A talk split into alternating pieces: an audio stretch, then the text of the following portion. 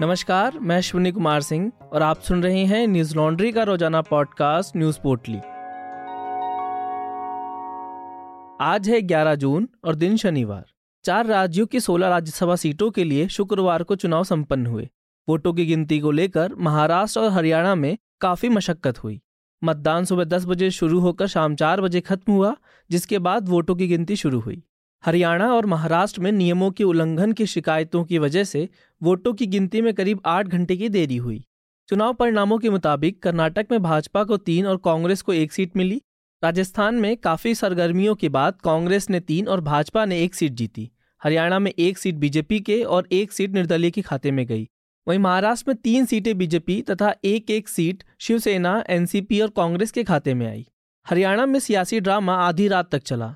NDTV की खबर के मुताबिक वोटों की गिनती के बाद कांग्रेस ने पहले ऐलान किया कि उनके उम्मीदवार अजय माकन जीत गए हैं, लेकिन वोटों की दोबारा की गई गिनती में अजय माकन हार गए। हरियाणा में एक सीट पर भाजपा के कृष्णलाल पवार ने जीत दर्ज की, वहीं दूसरी सीट पर भाजपा समर्थित निर्दलीय उम्मीदवार कार्तिकेय शर्मा विजयी रहे। महाराष्ट्र की बात करें तो यहाँ की छह सीटों में से तीन महाविकास अघाड़ी और तीन भाजपा के खाते में आई। एक सीट पर शिवसेना और भाजपा उम्मीदवार के बीच कड़ा मुकाबला था। इस सीट पर बीजेपी के धनंजय महाडिक ने शिवसेना के संजय पवार को हरा दिया। प्रदेश से कांग्रेस के इमरान प्रतापगढ़ी, शिवसेना के संजय राउत, एनसीपी के प्रफुल्ल पटेल, बीजेपी के पीयूष गोयल और अनिल बोंडे चुने गए। राजस्थान में निर्दलीय उम्मीदवार सुभाष चंद्रा की वजह से वहाँ का भी चुनाव दिलचस्प हो गया था, हालाँकि चुनाव परिणामों में सुभाष चंद्रा हार गए।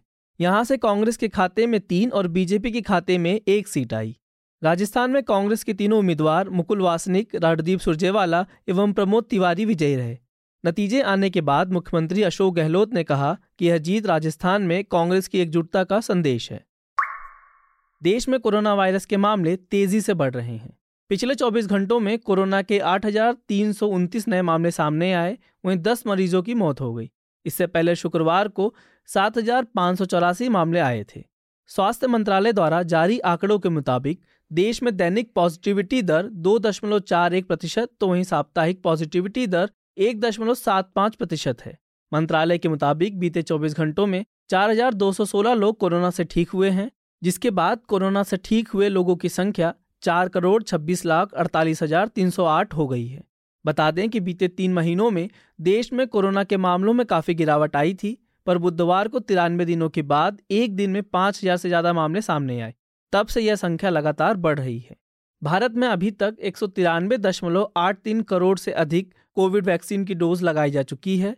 पिछले 24 घंटों में वैक्सीन की ग्यारह लाख सड़सठ हज़ार सैंतीस डोज लगाई गई। देश में सबसे ज़्यादा केस महाराष्ट्र में है, वहीं केरल दूसरे नंबर पर है। राजधानी दिल्ली में शनिवार को तीन सौ पैंसठ नए मामले दर्ज किए गए। इससे पहले शुक्रवार को दिल्ली में छह सौ पचपन मामले सामने आए थे। स्वतंत्र संस्था Covid 19 Bharat dot O K मुताबिक पिछले सात दिनों में देश में तीन लाख पचहत्तर हज़ार एक सौ पैंतालीस कोविड टेस्ट किए गए, जो पंद्रह दशमलव चार फ़ीसदी कम है।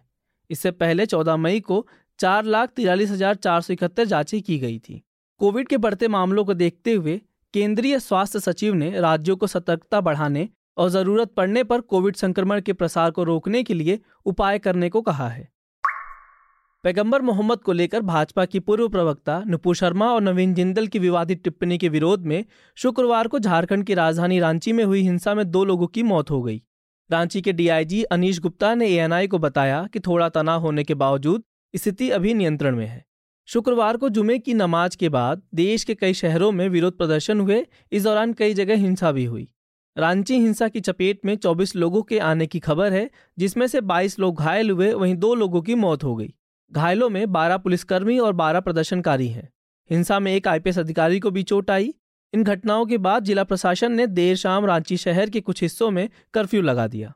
रांची के 12 थाना क्षेत्रों में धारा 144 लागू है। सीसीटीवी फुटेज और वीडियो की जाँच की जा रही है। घटना पर मुख्यमंत्री हेमंत सोरेन ने कहा कि यह घटना निश्चित रूप से हमारे लिए चिंता का विषय है। उन्होंने राज्य के लोगों से धैर्य रखने और किसी भी जुर्म में शामिल न होने की अपील की। बता दें कि शुक्रवार को दिल्ली, उत्तर प्रदेश, पश्चिम बंगाल, तेलंगाना, महाराष्ट्र, झारखंड और जम्मू कश्मीर में विरोध प्रदर्शन हुए।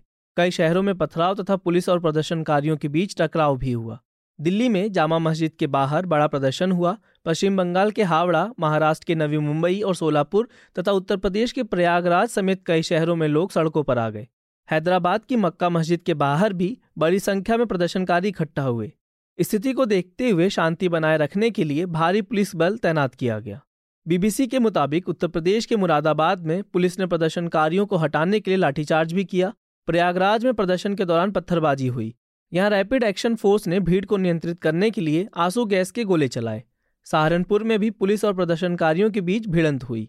उत्तर प्रदेश के ADG law and order Prashant Kumar ने कहा कि शुक्रवार को कुछ जनपदों में कुछ व्यक्तियों ने शांति व्यवस्था भंग करने की कोशिश की। उन्होंने बताया कि इन लोगों की पहचान की जा चुकी है और अब तक 230 लोगों को गिरफ़्तार किया गया है।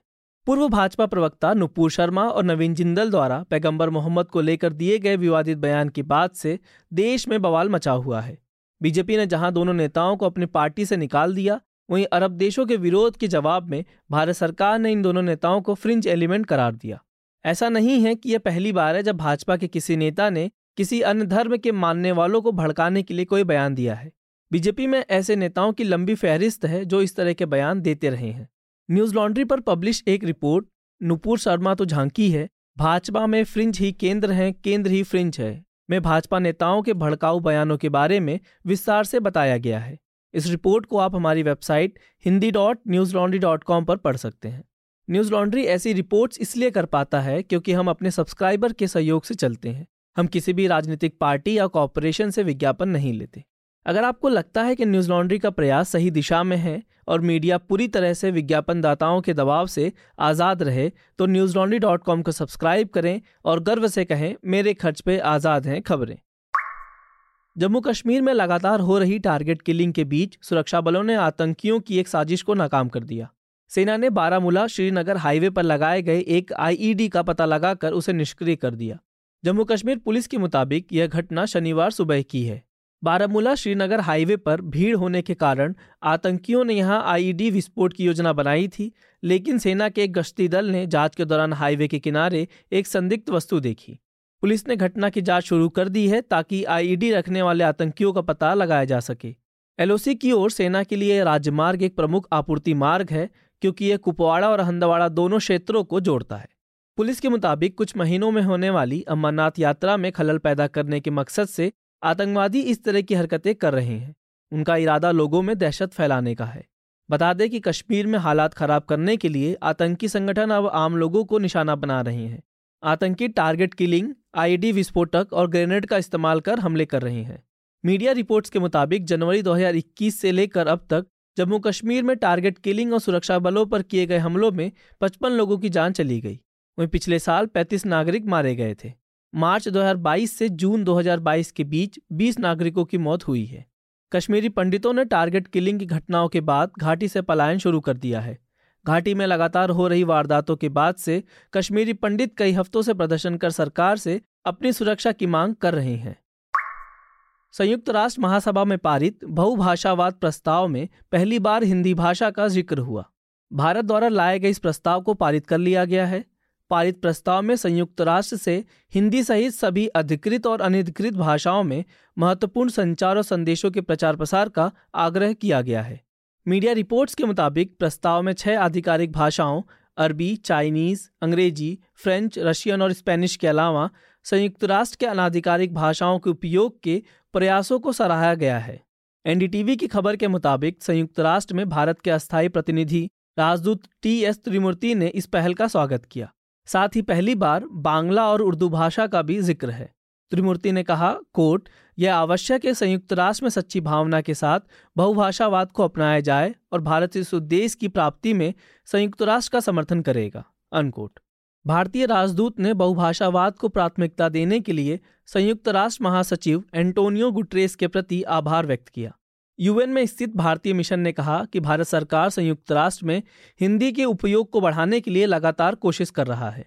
बता दें कि साल 2018 से संयुक्त राष्ट्र की वेबसाइट और ट्विटर, इंस्टाग्राम तथा फेसबुक पर हिंदी में संयुक्त राष्ट्र के समाचार प्रसारित किए जा रहे हैं।